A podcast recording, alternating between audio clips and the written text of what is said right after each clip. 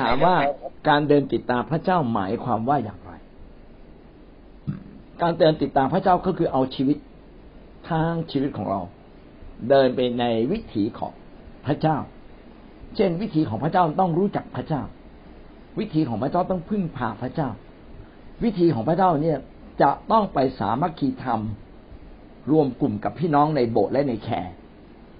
วิธีของพระเจ้าต้องเรียนรู้ ถ้อยคำของพระเจ้าอย่างเป็นระบบ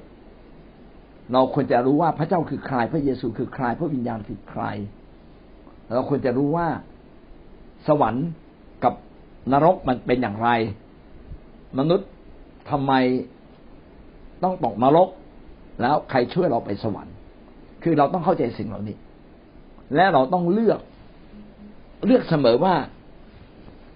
ทางของพระเจ้านั้นเป็นทางแห่งชีวิต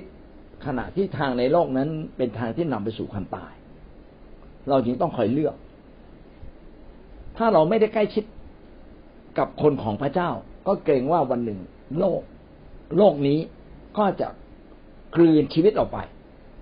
เราทุกคนจึงต้องมาอยู่ใกล้ๆ เหมือนลูกไก่อยู่ใกล้แม่ไก่ คอยถูกปกป้องไว้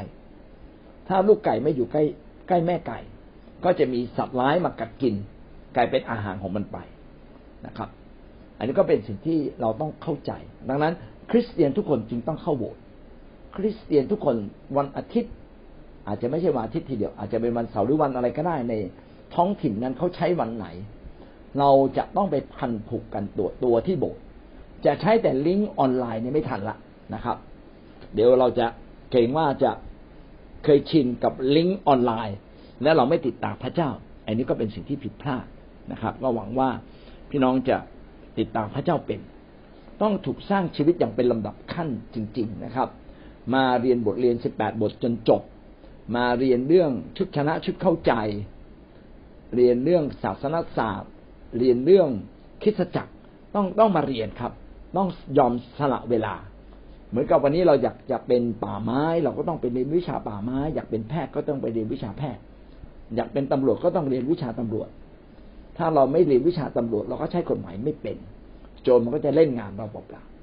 ๆอันนี้ก็เป็นเรื่องการติดตามพระเจ้านะครับ ต้องพาตัวเรากลับมาหาพระเจ้าและถูกสร้างชีวิตในทางของพระเจ้าครับ